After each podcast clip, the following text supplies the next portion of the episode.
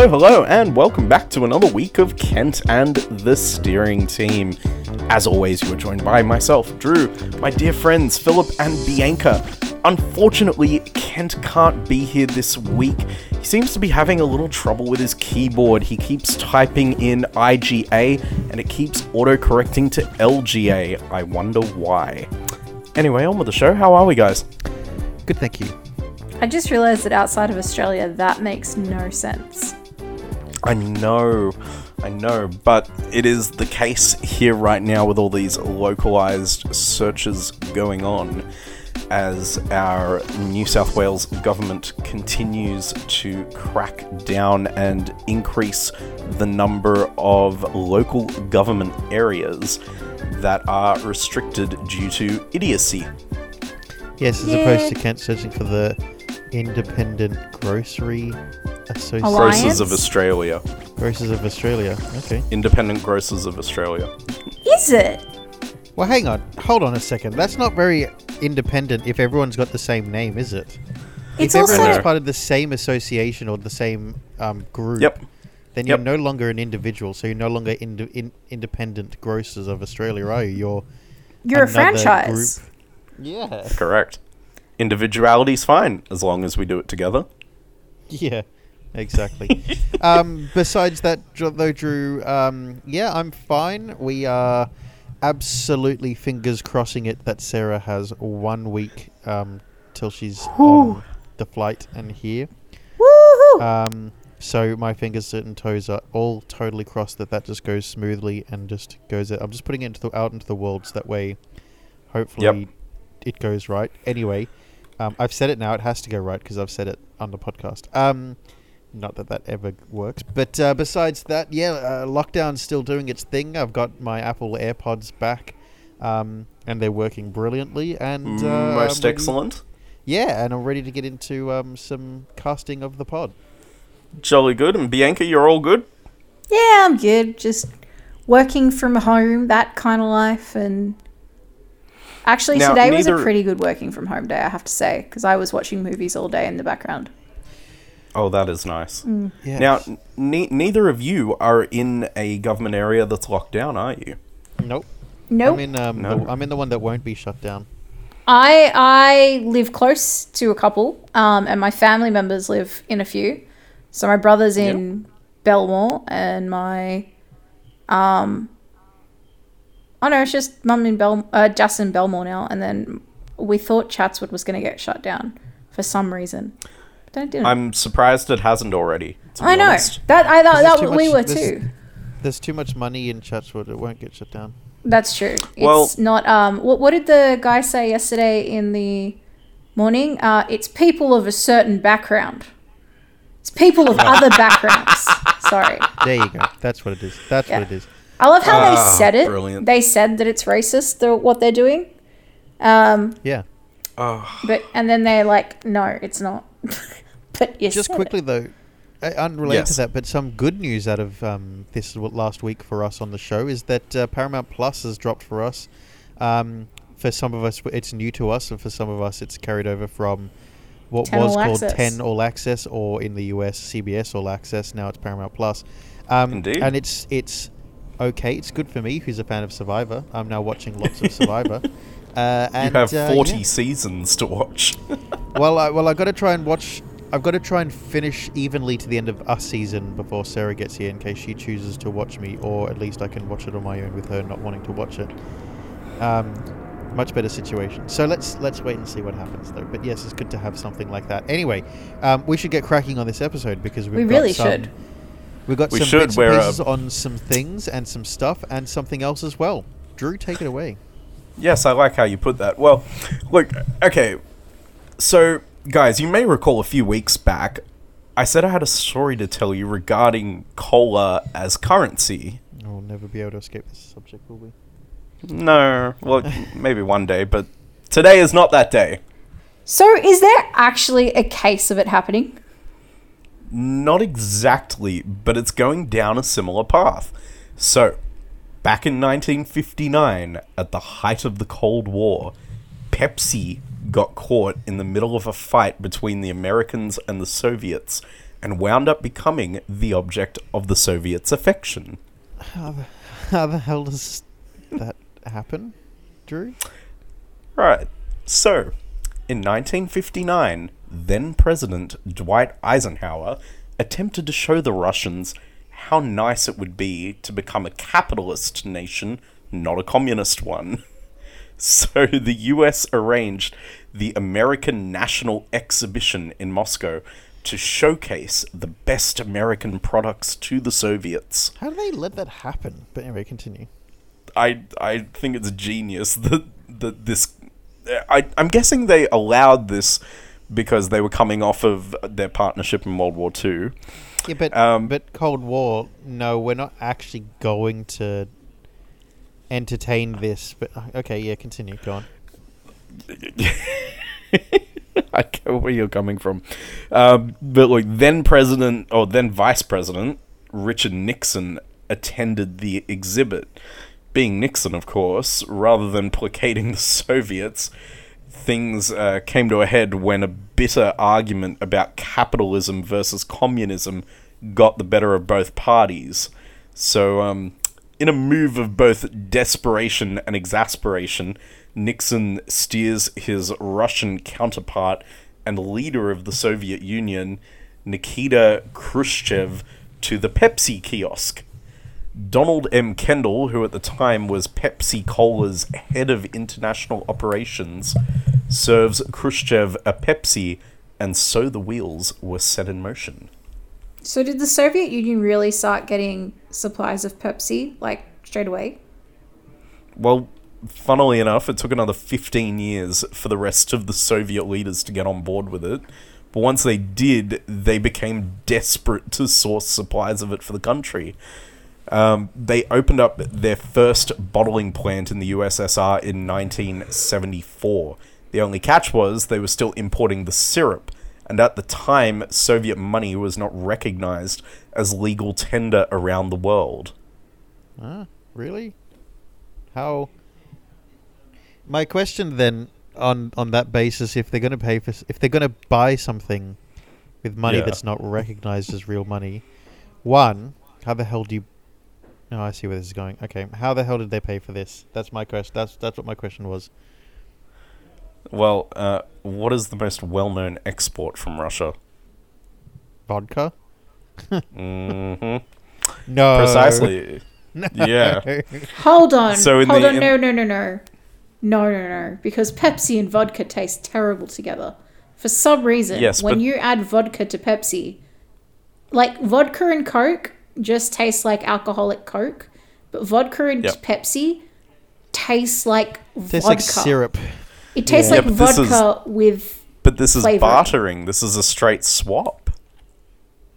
Mm, I don't know. They're how I not feel putting them like together. They're just swapping them. Yeah, but it's a it's a not a Um, good mix. No. What, Mind what you, did Pepsi do um, with all that vodka? Drink it. Oh. Well, actually, Pepsi expanded in expanded their brand in the USSR and started selling vodka as well. Or so, So- just sell it back to them. So they sold yeah. it back to them. yeah, pretty much. But what do they do Um, with that money? Oh, true, because the money's not worth anything. Just hold on to it till it's worth something. They should I'm have imagining exported they it and would have sold it to the other it. nations as Russian vodka. They probably did, to be honest. Sorry, continue. Um, that's all right. Um, look, the the Soviets were paying for the Pepsi with vodka, and this is great. It worked for a while, but you know, over time, the demand for Pepsi in the USSR only grew, and it grew exponentially. So by 1989, there wasn't enough vodka to pay for the amount of Pepsi they wanted. So the Soviets did what any desperate country would do. They exchanged part of their naval fleet. they. Hold on. Hold on.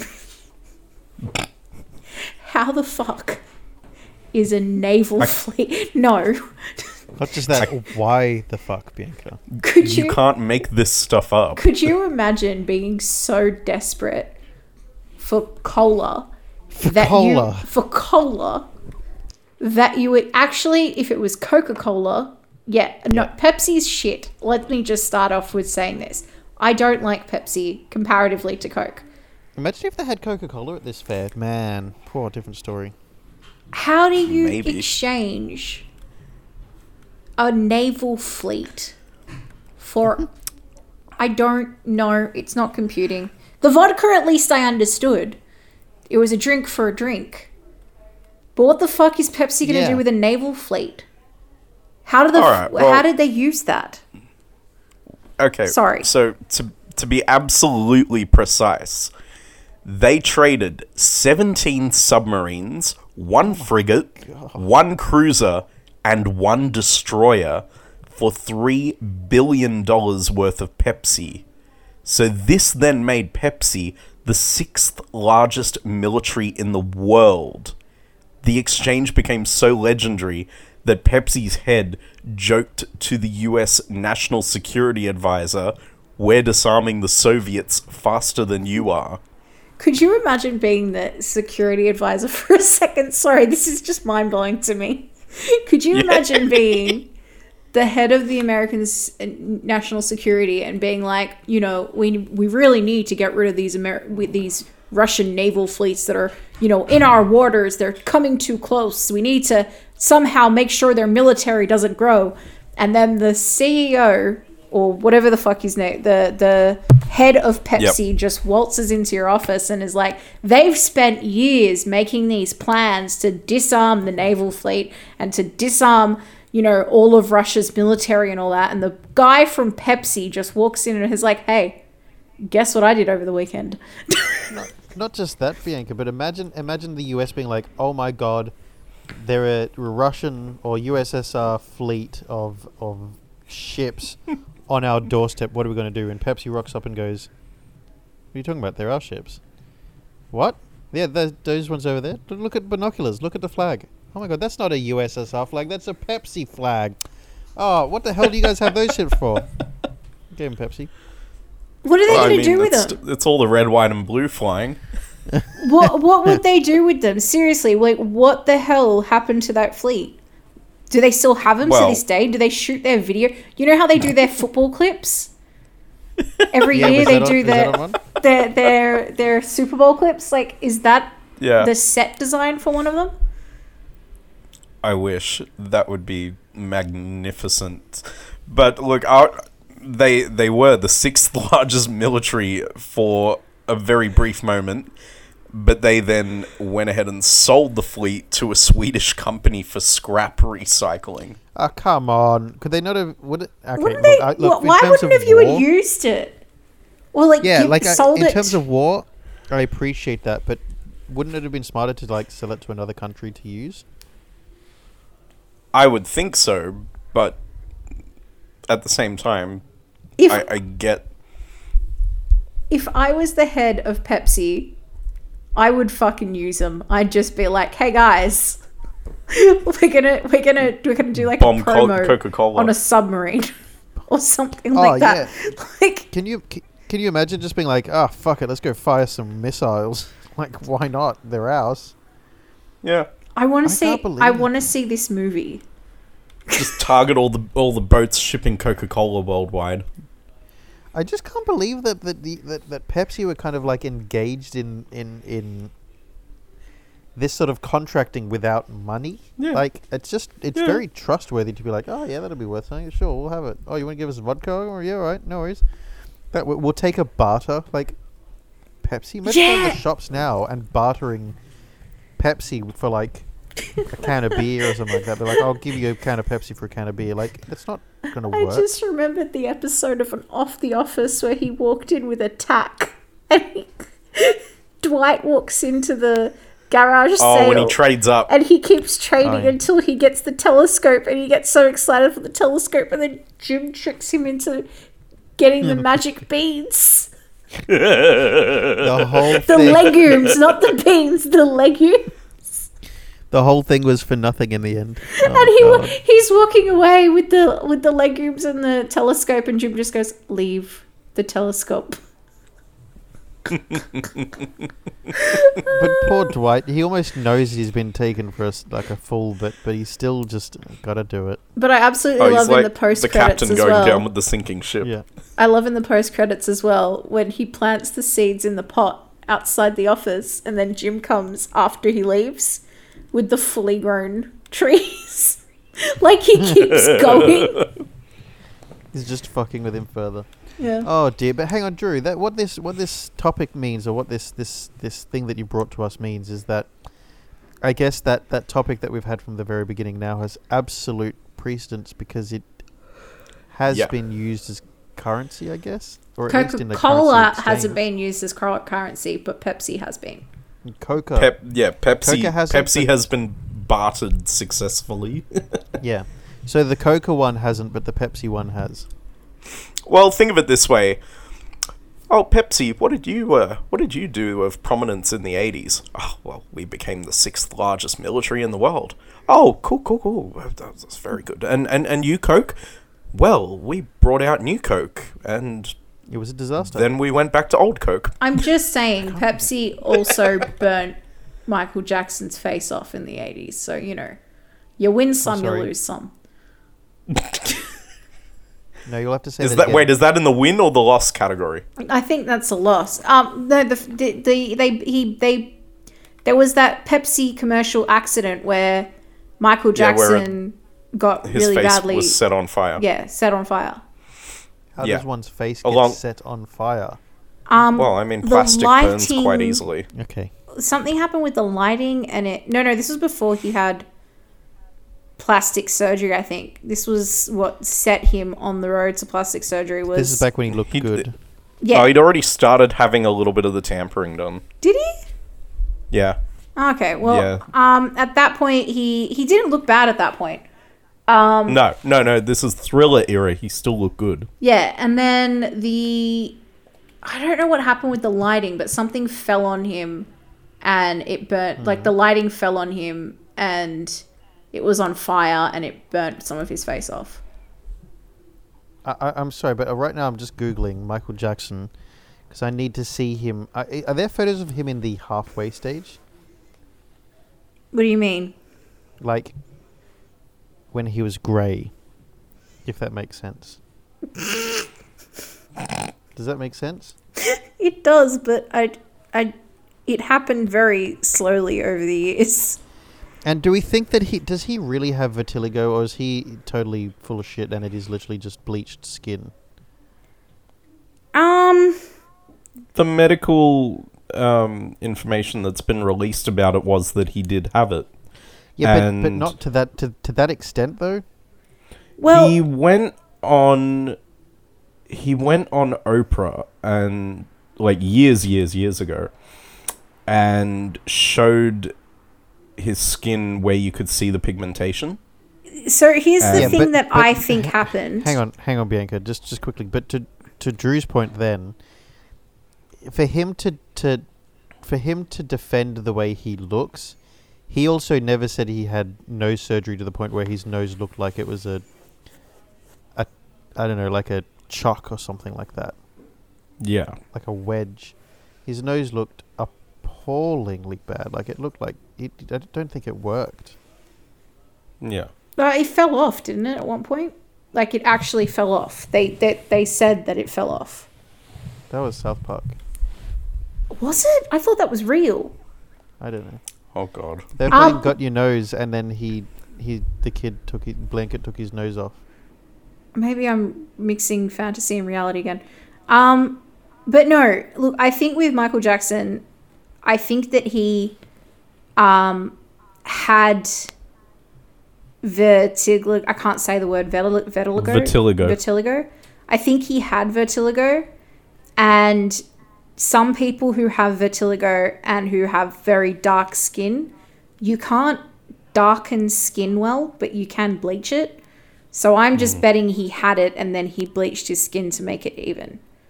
I agree. Then Yeah. And yes, I had to look it up, but his nose didn't fall off, but it was basically so bad that he had to wear a fake nose at one point because he had no cartilage left and his cartilage was exposed. That's revolting. Yeah. Um, well, there you go, ladies and gentlemen. You've had uh, a trip to the University of Michael Jackson and Pepsi as the sixth largest military on the world. Uh, on the Speaking of world, in the world. universities, Yeah, speaking of, we'll Uh, be back. we'll be back with more about uni. Yeah. Indeed. Have you ever wondered how we come up with all this amazing podcast content? Well, today we're going to reveal our secret to you. Meet the podcast topic generator, or as we like to call it, the PTG. This handy little device just takes random, jumbled words that we speak and turns them into full blown podcast topics. And now it can do the same for you. Order yours online today. Last week, we talked about the cost of living, and it brought up a couple of other conversations about the things that we pay for, and something that I happen to pay for is a student loan without a degree. That's right, I never got my degree, but I did go to university. Um, now, I don't, again, I don't have that degree, but I do have a fairly okay career, um, which is something a lot of people back in high school told us we couldn't have.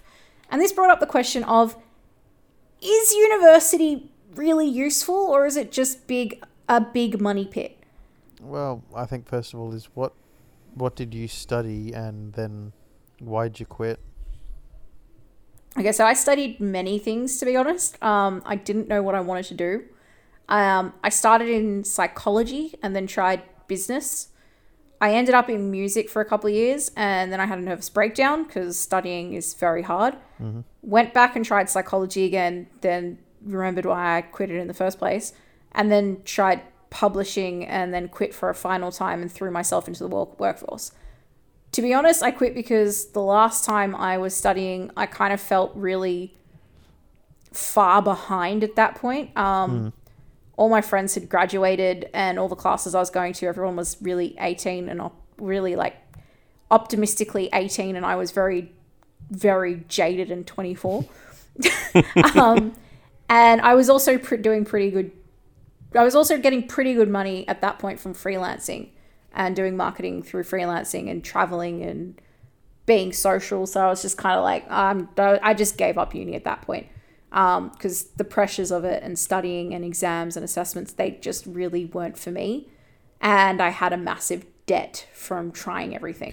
Well, well, on that then, does does that not answer the question of whether it was, you know, well, does that answer the question of whether or not it it's um it's useful or not useful? Before we get fully into that, I guess I thought I was going to ask you two. I said my story, so what about you two? Because what did you guys do? Did you study? What did you study? Why? Drew?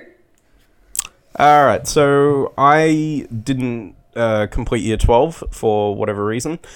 I had commenced a pathways course through University of New England. However, about halfway through that, I found that I was I was having to work because I needed to earn money for you know life reasons, and I found that studying and working together, I was just struggling with it. So I stopped doing the pathways course then I found myself a, a year or two later out of work and with an opportunity to study again. So I took up studying film, which is what I always intended to do. However, I was traveling to North Sydney TAFE from the Blue Mountains every day, and um, between that and a very pregnant girlfriend at the time, it became very hard to keep that up as well. So I had to stop doing that and go back to job hunting full time until I found work and again looking after pregnant girlfriend. Um, and Phil? Mine, I was a bit more simple. I um, had no idea what I wanted to do. Didn't get the um, ATAR or UAI or the, the university, um, you know, mark the, the the score that you need to get into university or study certain things at university. Didn't get that high enough of a mark, so I didn't. I wasn't able to do that. Um, so I went and studied radio. For um, radio for a year, and then. Um, in the meantime got a job at the place where I have a job at um, and uh, then at the end of that year of radio not a lot had come from it. Um, I got an I actually got an offer um, for a job in that, but then never got got hired on that, which is fine. Um, it's down in Canberra, I believe.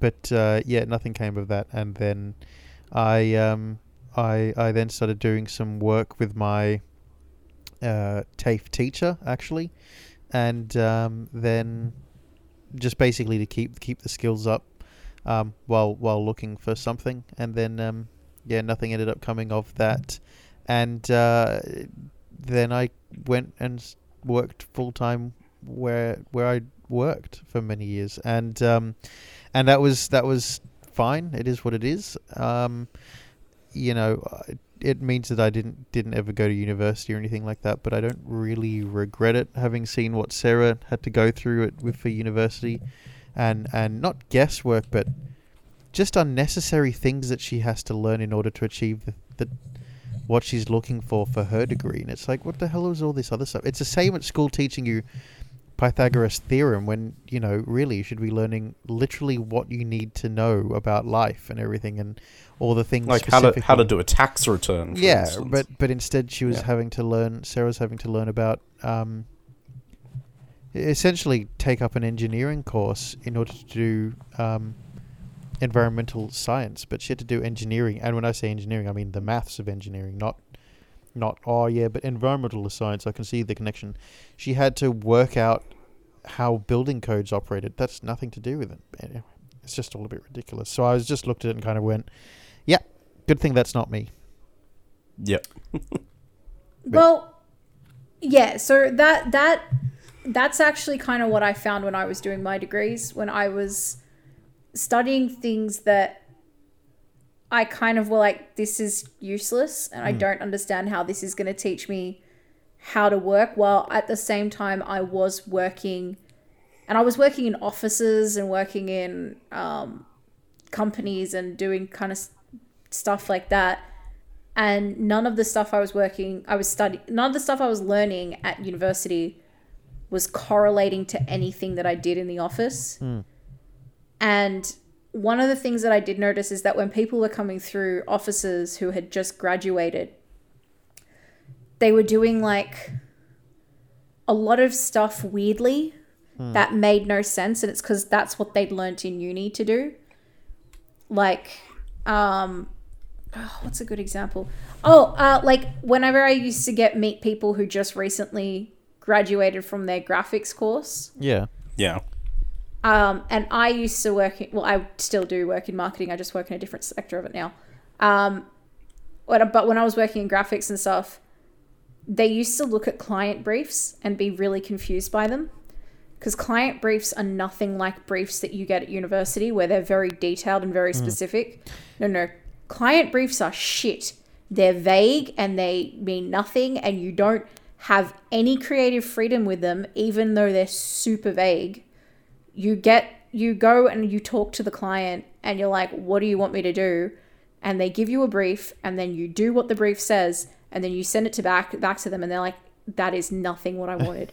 and that's how it works in real life. And uni does not set you up for that at all in that regard. But again, these are all our experiences, and I was, uh, I, I think, I think that the three of us don't have jobs or aren't going to have jobs that need degrees. Even me- me working in marketing, I don't think marketing needs a degree, to be honest. no, I, th- I I think you're absolutely right on that front. Certainly, um, you know, our fields of interest are all ones that are better served by on the job training and experience than anything else. exactly. But, I'd But like. I, I, I- mean, obvi- yeah, sorry. Sorry, go go go go go go. Well, I was just going to say, like, obviously, there are certain jobs where there needs to be some form of university or um, higher education that um, that works to those specialties. Yeah, yeah. I, I, I would like to say that, that if you could imagine, say, for example, um, think about like a doctor, for example, without them going to university. Imagine that for a second. what what the hell would that look like? How I mean, uh, obviously there's there's there's probably like the TAFE side of it for us, or like the creative, not creative college, the It's, technical it's college called side. it's called Doctor Nick. Good point. Yes. Yeah, Sure. But think, but ser- but think about the technical side of it. Um, and so there, look that we have technical college in Australia, which isn't university. It is a much more affordable um, option. But but basically, it's it is literally the bare bones. The thing that you need to learn is what you learn there. You don't get all the other faff around it. Um, you know, yeah, you it- get the essentials. Yeah, and, and and so I think that, that doctors, if they went to there instead, would, would be pretty good. I would be concerned about the sort of people that would be able to go because it's open for everybody, really. Um, Mm. But I do think that that I mean, it just it'd be a very different world, that's for sure. I mean, I, I think that it would be a lot harder to, to scale pay or the pay that someone get gets based on on the absence of university. So then, yeah, I think I think, think- of doctors. hmm I think doctors, lawyers, uh, psychologists. Then there's like scientists who I believe need.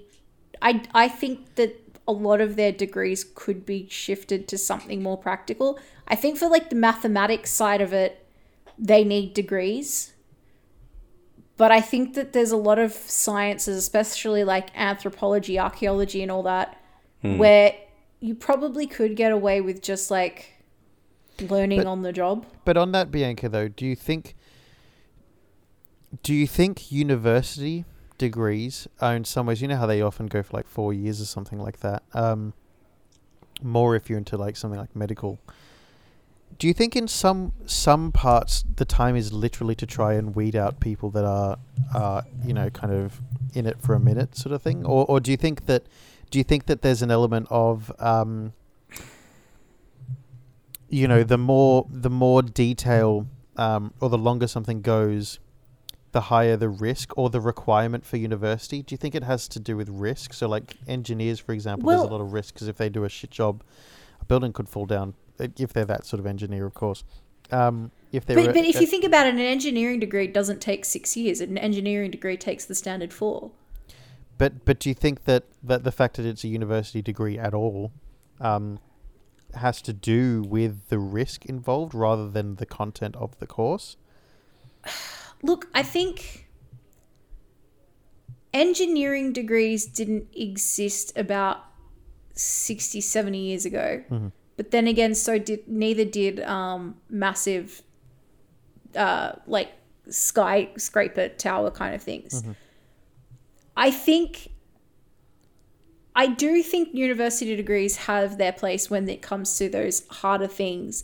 I don't necessarily think the time of it is to weed people out. I think for medical degrees, at the very least, it's to allow you to because if you think about medical degrees, first you study the medical degree and then you study your specialization. That's why it takes you so long. Um, it's not just about studying medicine. It's because then you have to specialize in a certain type of medicine. We don't have to If if, you, you want to become a GP. No, you don't have to if you want to become a GP, but you do have to do your practicals. You do have to do your, um, if you even even becoming a GP is a specialization, which is why they have still like fourth, eight. They still do eight years or something, Yeah. uh, and you have to get your doctorate, and the doctorate is extra study. And I don't discount that; like that's legitimate. But then there's stuff like like I said, marketing, I really don't think you need a degree for marketing. I think maybe you need a degree to, you know, learn how to communicate with people because some people are just unable to do that. That's just an insult on people. You don't need a degree to commun- communicate with people. Um, but like, yeah, marketing degrees, I'm pretty sure are, are just as useless as um, arts degrees. But then again arts degrees teaches you critical thinking and i think critical thinking is something we need to learn but i don't know if it necessarily needs to be through a degree. I think we all should just learn critical thinking at some point in our life and being a young adult and learning critical thinking versus being a teenager and learning critical thinking is different. I won't say Yeah. that it isn't. Um but yeah i, I don't know I, I think i think that degrees are useful for some occupations and necessary for other occupations. You're completely right. Archi- like engineers need degrees, so do architecture uh, architecture students and like stuff like that. They need degrees to be able to know how to do things safely and instruct safely. But at the same time, there is something to be said as of, you know, builders should be able to have a career path into engineering.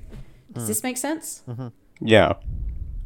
And I also think nurses should have a career path into becoming a doctor without going back to uni that Yeah. extensively. Does that make sense? Yeah, you think there should be a like um, a natural kind of not natural evolution, but a, but a but a A progression. yeah, like a work prog- progression from one position to another. Not necessarily that that um, nurse is below doctor. I'm not saying that, or or um, No, but if you've already studied to become a nurse, yeah, because that does you need to study to become a nurse.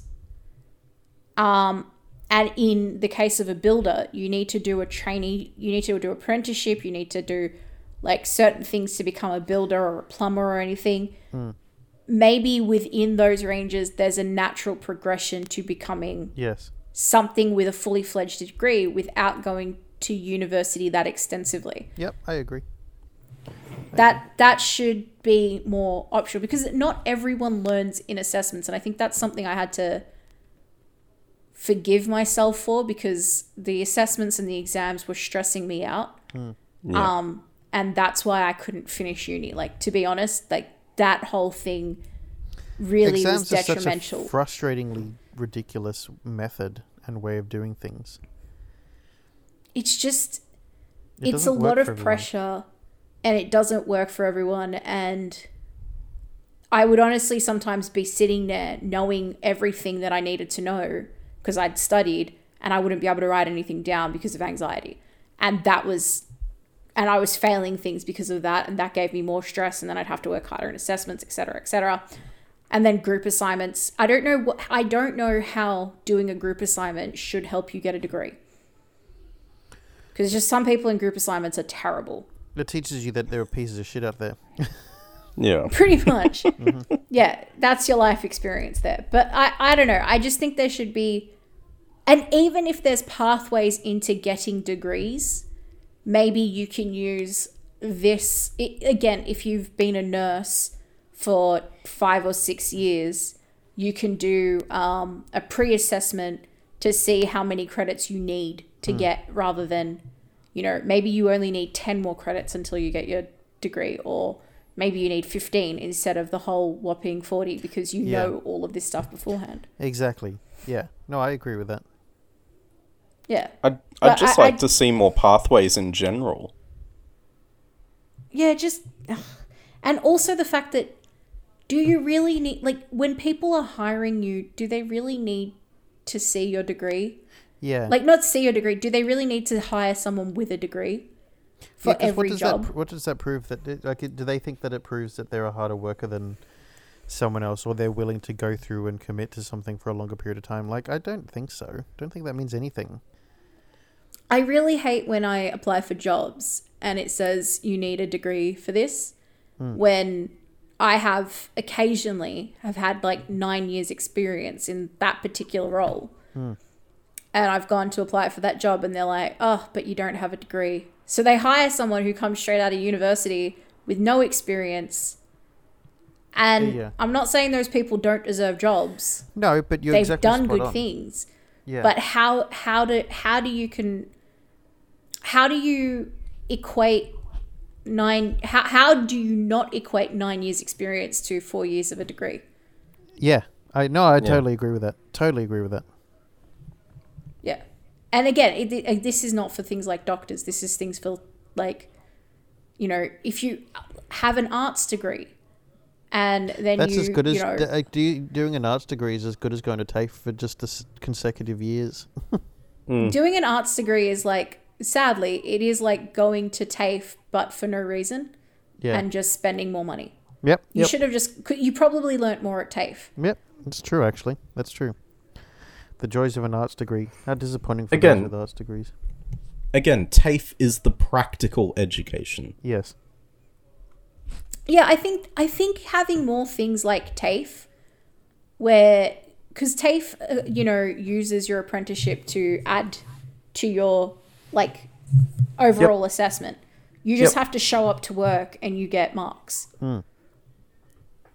And you know, you learn things at work, and it's a bit more practical. And I think some people need that more than But sitting that's in a because classroom and learning. but that's because so much of TAFE is about um, building the transition into a job, whereas university is about taking that journey to getting the slip of paper at the end. Uh, When it's TAFE, the, the slip of paper means very little. It's more to do with the end result being that you wind up in that job and and that goes across the board with TAFE. Phil, you said you had an offer when you completed your radio course because that is the idea. A lot of TAFE teachers are people within the industry that are, or, or whatever the industry is, that they're in there doing this, and that's their way of bringing more people into that area. Rather than just getting an education in it, they want hands on people who will get the experience and be able to take what they've learnt and put it into practice as they're learning it. That's why there is so much emphasis on TAFE using your practical work toward your marks. Yeah, look, I, I, I- I'm a massive advocate of TAFE and what TAFE is. Um, Mm. Again, I can't comment directly on university and, and its shortcomings because I didn't go. But but I, I I think that TAFE is is a more efficient way of doing things. I I didn't Oh, go to TAFE, but I actually have to agree because I know a lot of people who stepped out of university and still don't have jobs, uh, or especially don't have jobs in their de- chosen degree, which I think is sad. Yeah, absolutely. Um, I actually have a very good friend who has two degrees and is now a secretary. And, you know, that, you know, how do you. She probably knows more than all of us. And she can't get a job. Whereas, you know, I know other people who have worked 15 years and have no degrees. And they also can't get a job because they're losing out to people with degrees. So I don't know how it balances and checks which is where I get confused. But some fun facts, just because I thought these were interesting. The three oldest universities in the world are the University of Bologna, which opened in 1088, um, the University of Oxford, which was 1096, and University of Spain, which was 1134. Wow. They're so old. So Yeah. old. And it's really weird to think that people have been going to university for that long. You think any of them have got their degree yet? Oh, a couple of them might have. You. That Bianca, that point at the end that you just made, yeah, blows my mind. People have been going to universities for that long. Crazy, crazy, crazy. Mm. Goodness me, old. Yeah, well, I I mean, it, it look the the the uh, desire for knowledge or furthering one's knowledge is um is is a a natural thing, and we all do it. We all we all want to be part of that. So yeah, I, that's brilliant. That's brilliant that it goes back as far as that. Let's see what the future brings for universities and stuff like that. Yep. Hopefully they'll change their model soon. I just think they should. I agree. Anyway, back after this. And once again, it's time for What the Quote. Now, of course, last week's quote went a little something like this. If life were predictable, it would cease to be life and be without flavour. Yes, indeed. Now that was by Eleanor Roosevelt. Indeed, it was. Now, uh, Philip, what is this week's quote? Don't it always seem to go that you don't know what you've got till it's gone? And if you know what that magical quote is from, please reach out to us on any of our socials Facebook, Twitter, Insta, etc. Um, anyway, on with the show. So, we have a list, Drew and I. Um, a list that uh, contains films that Bianca has not seen. On that list in particular is one of Drew and I's favourite films, an absolute Tom Hanks classic, Castaway. Ah, yes. Now, a classic and an absolute favorite. So, of course, we decided to make her watch it. I say make her watch it, but we- we strongly advised that it would be a wonderful segment. And, of course, Phil and I decided to watch it because it's wonderful. Hold on, didn't I just say let's do this as a segment and one of you could just pick what movie I have to watch this week? Yes. Yes. Okay, cool. I watched it and you're welcome. yes, uh, th- thank you very much. And now we will review it. Um, I say we must review it, uh, more like reflect on it. Well, I mean, look, it, it could be a review. Let's see. Um, we're going to look deeper at the film Castaway, and we do have um, scores on what we think of the film. Um, it is an absolute favorite of Drew and I's, Mm. as you know. So, uh, or as we've said, so um, review positively, I'm going to assume. But of course, Bianca is the um, contrarian here because it is a new thing to her, so she doesn't have the nostalgia factor along with it. Indeed. Now, um, if you haven't seen the film, unfortunately, I don't know. Un- yeah, let's say unfortunately, there'll be some spoilers ahead, but really, you can't be mad at us. The film's been out for 21 years. Yep. Now, directed by Robert Zemeckis and starring Tom Hanks, Helen Hunt, and a Wilson volleyball, Hanks plays Chuck Noland, a dedicated, work obsessed systems analyst for FedEx, trying to be a great partner, a great employee, and deal with an annoying toothache.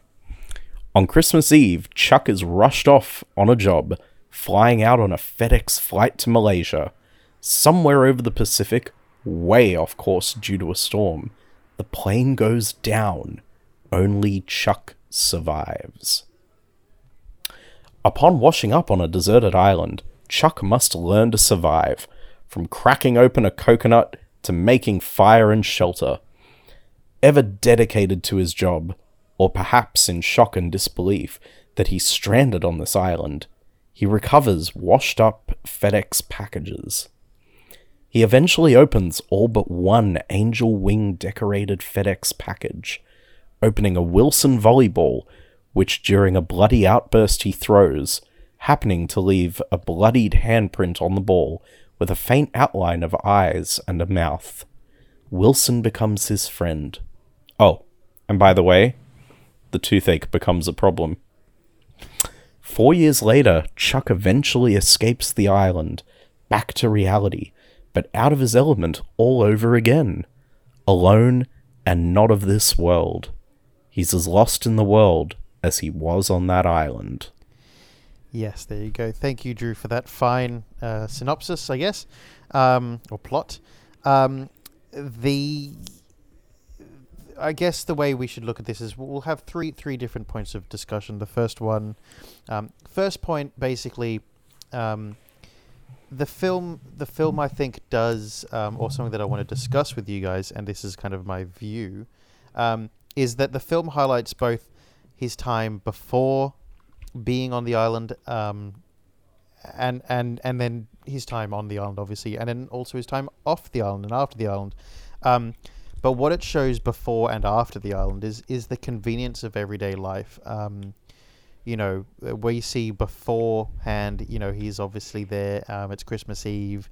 Him and um, Kelly are trying to work out a schedule of when they can be together again. They come up with the idea of, of New Year's Eve. There's there's the background chatter, heartbreaking chatter of um, his best friend talking about how his partner has cancer, and um, Chuck then talks about how hey, I know of a really good uh, surgeon in in Atlanta. I'll get his number for you.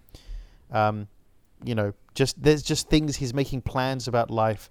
Um, life is easy. He has a pager. Um, he, there's vehicles he can get on a plane and relax, and he's getting flown to the other side of the world. Like everything about that he, everything that he does, highlights to us the audience just how convenient life is. Even he has a band-aid on his thumb, and they show him dealing with a cut that he's got on his thumb, a tiny little cut that you can see on his thumb that's healed over, and he's peeling a band-aid off of that. He's got things like a band-aid to protect that. Um, and and so we see this, and then post the island, we see him with crab legs, and he he just can't believe it how this thing's just been prepared for him. Um, there's the- ice in a glass And a lighter.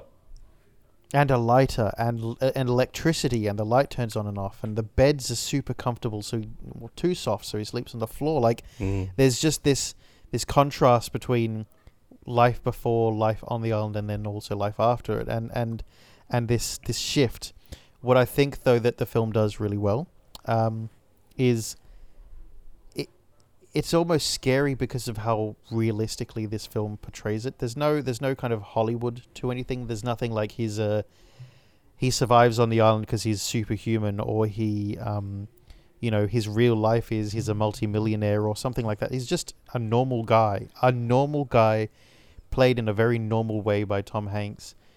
And we see the shift of life you know? Like Hmm. there's the, it's the realism of the movie is what makes it so heartbreaking because you sympathize with a real person it feels like Yeah, you're right. He wasn't like a, you know, he wasn't an army vet or someone who had any of these practical skills. He was just a dude who delivered packages. Yeah, an And everyday he man. kind of knew things. yeah there was no coincidence to his situation he wasn't he wasn't remarkable in any way he just Yeah, it's a freak accident. die. Yeah, and he didn't die. That was the that was the total. You know, the fact that he washes up on the beach in jeans Mm. and a woolen Christmas jumper. That's what he ro- washes up in. Can you imagine being saturated on a de- deserted island in jeans and a woolen jumper, and and Oh. like Misery. just so caught off guard. hmm And again, he was just caught off guard.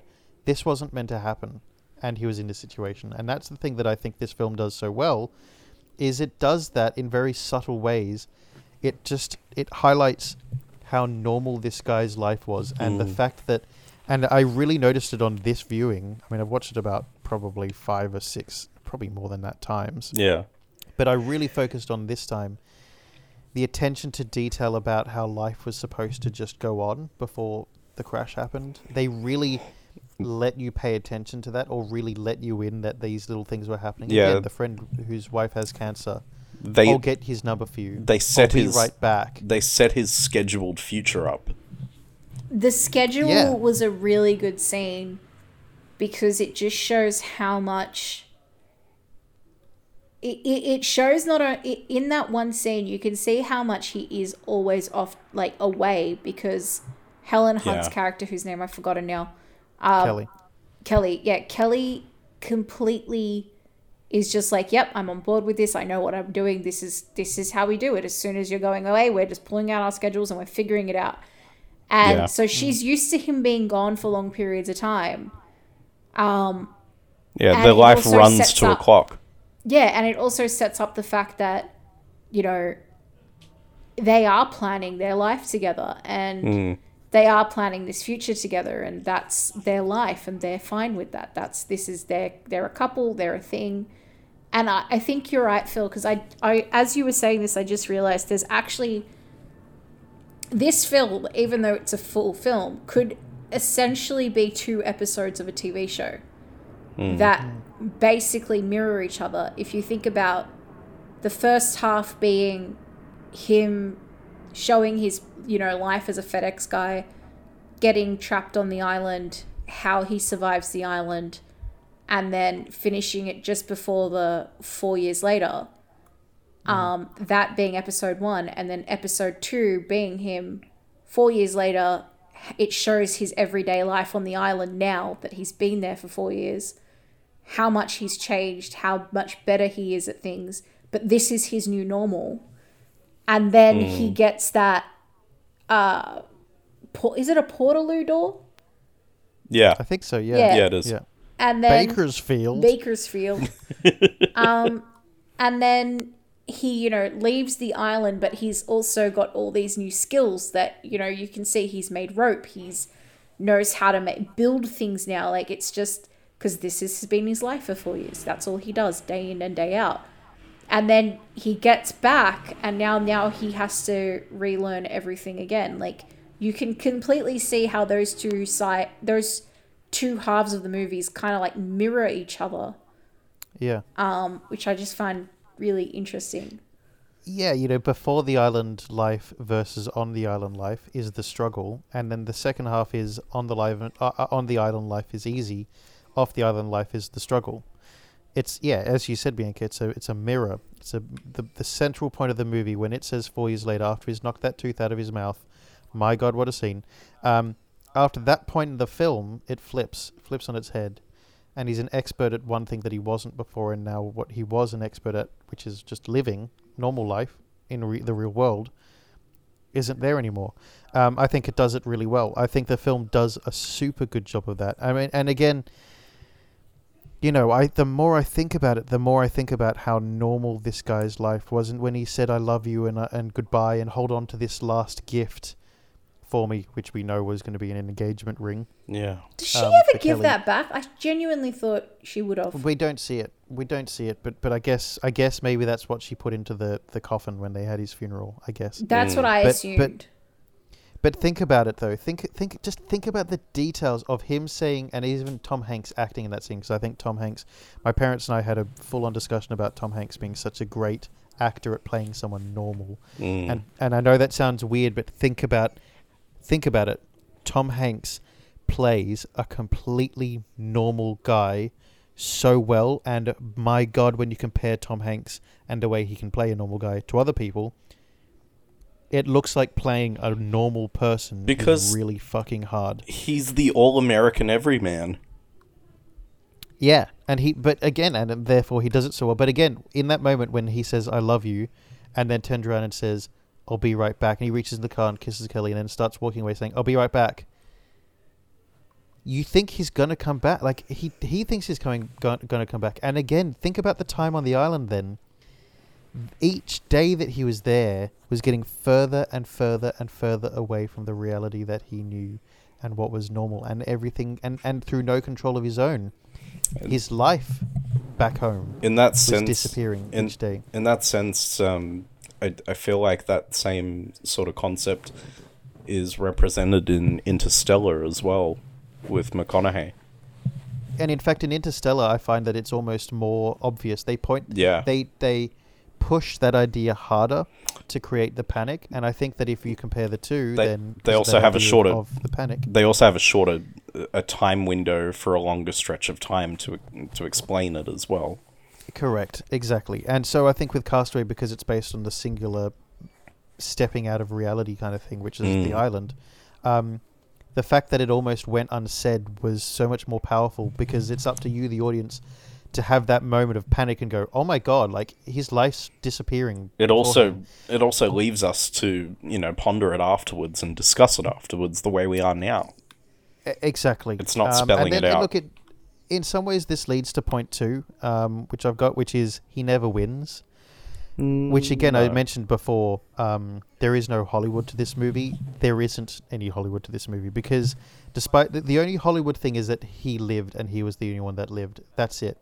That's the only Hollywood to this movie. Besides that, he never wins. This is this is almost a European movie of sorts because It is like they a don't it, have it is like a foreign film. Like because they don't have a happy ending necessarily those films they just end at the most random points this one does have an ending yes but he never wins his life is essentially over the moment Yeah, that because plane it's in goes down because the story is in service of the story. It's not in service of the audience. Correct. And and and again you know he spends so long on that island that by the time he gets back and he his entire time on the island the moment he washes up on that island he's trying to get home. And then the moment he gets home and back to kelly this is a debate that we've got because uh, bianca brought up a very interesting point about this topic when we were discussing this last week in fact Hmm. um, before we recorded it. Um, he spends the whole time on the island trying to trying to get back to Kelly, and when he does, he's lost her, and you know the loss is to reality. It's to the fact that life goes on and time goes on, and so suddenly he's back being lost again and without Kelly again. He's and he says that in the movie in such a sad kind of moment where Tom Hanks is miserable Hmm. he's happy to be back and everything, but at the same time he's miserable because he's lost Kelly all over again. He lost her the moment that plane went down. He lost her all over again the moment he was back. so Yeah. So But Bianca, your point was interesting, and I would love to hear you bring that point up again. And it was based around the fact that Drew and I were of the understanding that he was spending his time trying to get back to Kelly. He had that Kelly uh, Kelly's grandfather's um, ring, uh, not ring, um, pocket watch The fob watch. with a picture of Kelly in it, and he looked at that photo all the time. He even painted a face on the wall in the cave. But you say contrary. no, Drew said contrary. I agreed with you. Oh, you agree with me. Oh, my mistake. Sorry, Bianca. I'm glad you agree with me. Drew, you said contrary. What is your contrary point? I'm sorry. Why did I think it was Bianca? You're glad Bianca was- agrees with you, not me? I, I see how it is. No, no. You see, I'm confused by it because normally, Drew, you would sympathize with the character more than you'd you'd find the, especially in a beautiful movie like this. You'd normally sympathize with the story more than be the devil's not devil's advocate, but but find the Yeah, yep. I I know what you mean, and normally, I mean? normally you and I are very much on the same page about these things. But my counter argument is that the whole movie is shows one thing, and then he's making a claim at the end that I think contradicts it all. When when he's expressing how it was the watch and it was Kelly that that motivated him to stay alive and get back to her. I don't think it was that at all. I, I think that what motivated him was just getting back and and and the thing that gave him all of that or, or at least the majority of it I'm, I'm sure getting back to kelly is a portion of it but i think kelly is a piece of the puzzle. I think the whole mm. thing is kelly and his job and his life and working to his schedule. I think that it was his work and that concept that got him to survive. It's the when you watch that first sequence with him in Russia where he's tick tock, tick tock, tick tock, tick tock. yeah, where where he's you know eh, motivating everyone. That whole sequence there is your insight into exactly how he survives because he basically lays out the way the way a life should be led, the way you should operate in all forms of your life. And he mirrors that in his time on the island. I, I think there's no real difference. I think he is the same man on the island that he was when he got to the island. He doesn't change until he gets back home. Mm. When he gets back home, that's where it shifts. And I don't think that it was the watch that kept him going. I think it was returning that parcel with the wings on it. I think there's symbolism in the wings on there that he felt like there was an angel looking down on him. But I think that the motivation of dropping that parcel back, that's Doing his job. that is really the thing that that got him home and certainly when when he gets back he is a changed person but i think it is the coming back that changes it and i think the final nail in the coffin of changing who he is and becoming that new person and burying the old person is when he delivers that parcel. I think that with the delivery of that parcel that is him closing the chapter of being the fedex guy. Drew, Drew, to kind of indulge in this in this um this this thought process, then I mean, I, I think you're I think you're onto something in the sense that you know when he gets the he gets the cross cross section on the road, having dropped off the package, he's no longer a man with a purpose anymore because now he's almost confused by which direction to go in, because now he has no purpose. I Yep. think Now he's you got got- now he's got no idea. I think you're. No, I think you have half the puzzle there, because I genuinely think that the reason why he got into this plane crash is because of his job. yes I don't.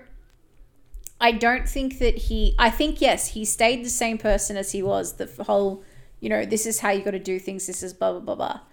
Um, and then he found this package, that one package with the angel wings. That so if oh sorry, I've jumped ahead here. He is the person he is. You're right because of his job. That's how he starts off. But when he first gets to the island, he ignores all of those packages. Right? He Yep. if you remember, he actually only opens those packages a couple of weeks after he, or a couple of days, whatever the timeline is, after he gets on the island. He's tried a lot of things before he goes and opens those packages. Um, and he's still trying to light fires, I think. I don't know, but he went by the time he opens them, he's actually done a whole bunch of stuff. And most of the stuff that he's doing is he look, keeps looking at that photo of Kelly. I think he those packages somewhat reminded him. And when he saw that angel wing and he saw that there was that one package that kind of looked like it was very important compared to all the rest that just seemed very generic Yeah. mm-hmm. he saw that one package and he was like no not this one because this is who i am. Like i shouldn't be doing this kind of thing. And he kept that as a reminder of who he was. And I think that that was what gave him hope that he used to be this person and he could be that person someday. And when he finally dropped that package back off, that was him finally. So he, when he came back, he lost Kelly, obviously, so he couldn't get that part of mm. his life back. Mm. And then he was like, "Well, I can't be the same person I was before." So that one package that reminded him of who he was before, he went and he left it and he that was it. That was him. I'm not that person anymore. I now am going to move on from this whole experience and that's why he didn't know where to go. I, I just I, I think that one thing that, that is I, I see I say this a lot about films modern films versus films of you know I guess the turn of the century I guess um, change of the millennium. Hmm. um, think of the detail or the depth of this story in that so again I talk about it not being so Hollywood there's not such an obvious so you know what we're discussing right now what was the what drove him to get back um, what cost him everything, what you know, this, that, the other. There's not a single. There's not a single thing. There's so many different elements of it, and it's that kind of making the audience not know the clear path as to why he's here and how to get back and what got him back and all that. It's the fact that there's not a single thing. It's not just Kelly. There is the debate. Was it his work? Was it the wings? you know is there is there something deeper beyond the idea of the the person the the, the lady who runs the the um the art shop with the the wings who we see from the start and the end her partner's cheating on her in Russia and therefore the the name's gone by the end of the movie and she's now on her own I guess. And this package may have been the thing that saved his life. Does he go back to her when he sees the wings on the back of the car? You know there's all this conjecture. What's no we won't we don't know the answer. And that's what i love about it is that there's so many different possibilities as to why what happened happened and how it happened and all that sort of stuff I I, th- Um, I think you hit the nail on the head. You you likened it to a European film, and I, I think it very much is because it does something that Hollywood doesn't do, but European films do, and that is that it tackles the human condition. And I like that it's muddled and that there is no clear path. that simple. No, no, it's not, and it's it's about the stops being made along the way, and that this film is a key example of that because it's showing the progression of these things that are happening over over this period of time and Hmm. how they affect him in different ways. Um, the last point we'll get to then, and then we'll get to our scores. And also, Drew, I want you to tell the audience the interesting tidbit about the film and how it came to be and what Of it course. led to. Because I think it's very important the audience, audience hears that. The film techniques. So I think that this movie does a really good job at um, showing isolation. Um, You know, using wide shots on the island and panning around the island, even fisheye lenses uh, to some degree when he's at the very top of the island to just show the absolute expanse and him being all on his own.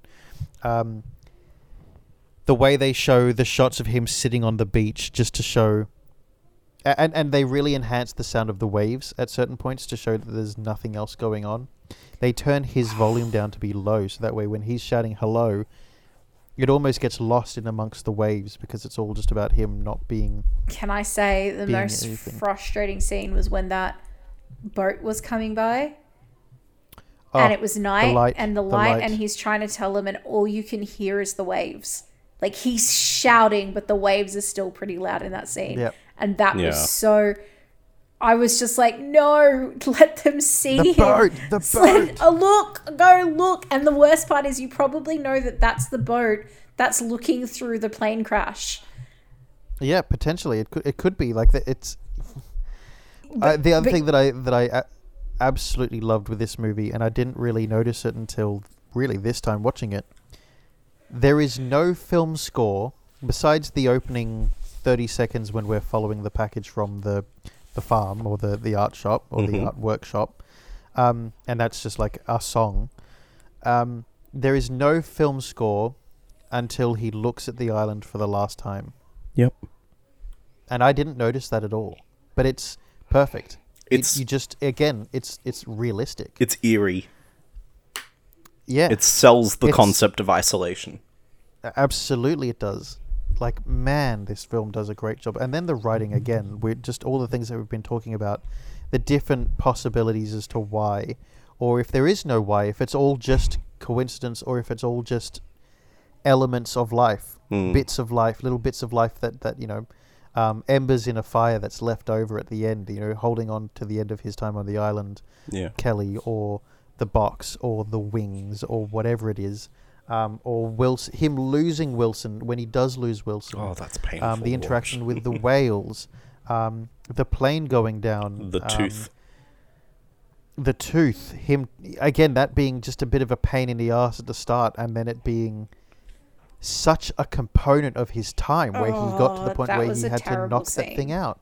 Yeah. Yeah, That was oh, a terrible um, scene. Like I no, don't didn't enjoy that and they one. showed it and they showed it um yeah I, I i just this this movie just does such a good job at at making you feel how he's feeling Mm. and and it's the helplessness and it's the isolation um i don't know if there was anything else special in there I- Drew, that you noticed in terms of techniques but I think um even Wilson was a technique. Having Wilson, um, i guess it, it was almost exposition of sorts for the audience it was to explain what he's thinking or the situation to to give him an avenue to talk Well, I Yeah. don't think it was just for that. I think it was because, well, yes, be- to give him an avenue to talk. But so in the second half, we find out that a year before, so th- th- you know, what at a one year before the four years, uh-huh he tried to kill himself, and that whole scene. If you didn't have Wilson there, and, and if you didn't have Wilson at all, explaining anything that happened in the four years would be near impossible until he got back from the island, until he got back to the mainland. So having Wilson there and having just that conversation of, you know, of course I know where there's an extra 38 feet of rope or whatever it is. Yeah. No, I don't want to go there. I told you I'm not going back there. Like that whole thing of where isn't he going? And then you go and see him pick up the um doll or whatever that- that he tried to test hanging himself with. Hmm. And you somewhat guess what he did at that point, or at least Yeah. I did. But then he goes back down and he even says it like, you know, I know I would have I wouldn't have snapped my neck. It was too wasn't strong enough. I wouldn't have snapped my neck. Hmm. And he goes through the exact thing that happened and you don't need to see it. You don't need to, you know, but you get it but you Yeah, get it all to. and it's because he's telling hmm. Wilson. And it's how he can and, and, and I like the technique because I think a voiceover in this film would have done it dirty. completely Um, but having Wilson there as something that just Tom Hanks can stream his thoughts at without ever us hearing a reply, and it's kind of almost like he's talking to us, Yeah. exactly Yeah. but he's not but he's not. Um, yeah. Uh, my scores on the film. So technically, I'm going to give it a. I'll give it a nine. Oh no, I'm going to give it a ten. I'm going to give it a ten. To get a ten out of ten for for techniques because again, I think that the way it uses um, the soundtrack, it uses sound, it uses the camera work. Um, the the writing though is what I absolutely love the best, and that's why I love films of this sort of time because it's just so much content Mm. for a story that is on the face of it quite a simple story. But I love that so much, and Jurassic Park does the same sort of thing. It's why I love these sorts of films because um, yeah, just so content rich, and then it gets a ten um, personally as well because absolutely cannot fault that film in any way. Um, I would love for it to have a happy ending, but in some ways, I love it so much more for the fact that we don't get a happy ending because it is, it, it is, it want you want more, but you'll never get it, and you shouldn't get more. I Yeah. I I completely agree with you. I'd give it a ten too. To be honest, yeah, ten from me. I just think it it hit all the nail. It hit all its points and hit all the nails on the head. And it, I, I think I was messaging you guys when Wilson hmm. Yeah. disappeared, Yep. and I was just so devastated. And I'm like, it's a fucking volleyball. The best part was right right before you did that, Phil and I were messaging separately going, wait till she finds out that Wilson's going. oh I wanted, and then a minute but- later you sent that. But it also makes sense that Wilson didn't go back with him because he'd be like that weird guy just holding a volleyball everywhere. But Again, Wilson disappearing was the plane crash. It was the separation of from one life to the other. Yeah. yeah, true. Yep. Yeah. Um, Um yeah, yeah. no, ten out of ten for me. I um I hate to break a set, so yeah, tens across the board because for what it is, it is a perfect film. I I have no point where I can fault it because the the Hollywood thing that I would have faulted had they done it would have been for him to wind up back with Kelly. And Yeah, and it didn't. I respect I like to think that that's still a possibility. That Kelly I- left. But anything is. Chris But anything is because he's at he's at a crossroads. Anything is possible. I respect the fact that they don't show it. That that the symbolism of him at the crossroads is more meaningful. And I, even as a kid watching it, I always romanticized the idea that he would just get back in that car and go back and see the lady with the parcel, and that Me too. that would happen. But I like not knowing as well. I like that I can live with the what if of it in my head. So yeah, I completely agree. 10 and 10. And very quickly, um, I did have a little bit of um, fun information on it. The idea for the film actually came from Hanks himself. He had the idea because he wondered how an everyday man would would survive in that sort of situation and what that sort of situation would do to someone over a over a period of 4 or 5 years and how they would adjust to that and then how they would adjust to life back at home. Now, the extension of this is that obviously Hanks's idea turned into the film, but after the success of the film, um, studio executives were looking at ways to milk it a little bit further, and it- was proposed that a TV series would be made of it. And after um, after a couple of turns through the studios and um, reviews of the concept of it, it eventually evolved into what became Lost. I can't believe that, that that's where it came. But again, think about it. I, I think about it being like decades apart. Lost was four years or five years, Yep. but I guess in development, four years after the film was released. so correct. it was technically a spin off from the movie. How did they oh fuck it up? Oh my god! Yes, Bianca, you're absolutely right. It is a spin off um, from a movie. Wow. Yep. Um, let's quickly get to our sick kid of the week. Who is our sick kid of the week? Is it Wilson the volleyball? I think so. Yes. for being an absolute sweetheart and a best friend for as long as he could be, and then he disappeared when he knew he had to go. Wilson, you are our sick Kent of the week. Um, Are you looking at Wilson on your shelf as you say this? no, he's next to me on the bed. Oh, Um, Aw. very cute. Yes. Uh, but anyway, um, Drew, thank you. Bianca, thank you. Audience, thank you for listening to this longer episode. We had to get through to the the um, Castaway review. We will be back next week, and uh, yes, that's it. Yep.